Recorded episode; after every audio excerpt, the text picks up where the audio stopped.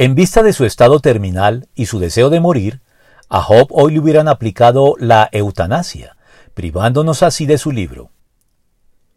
Los partidarios y defensores actuales de la llamada eutanasia activa o el derecho a una muerte digna justifican acudir a este procedimiento homicida y contrario por ello al mandamiento divino que nos ordena no matar, apoyados en el doloroso estado terminal del paciente, o tal vez deberíamos decir la víctima y en la manifestación expresa por parte de éste de su deseo de morir. Y si aplicáramos estos dos cuestionables criterios al caso del patriarca Job, hoy por hoy muchos le hubieran practicado la eutanasia basados en el lastimoso y sufriente estado de salud del patriarca y en su declarado deseo de morir o de no haber siquiera nacido, según lo leemos en el libro que lleva su nombre.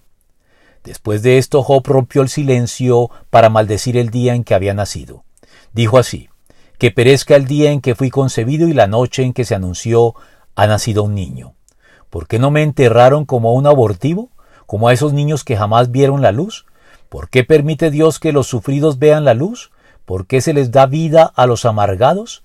Anhelan estos una muerte que no llega, aunque la buscan más que a tesoro escondido. Se llenarían de gran regocijo, se alegrarían si llegaran al sepulcro. Job 3 del 1 al 26 y de este modo nos hubieran privado de uno de los más sublimes, inspirados e inspiradores escritos sobre el sufrimiento humano, que, paradójicamente, ha brindado consuelo y aliento a muchas generaciones de creyentes e incluso no creyentes a lo largo de la historia humana, otorgándoles la fuerza para sobreponerse a sus sufrimientos y no renunciar a la esperanza.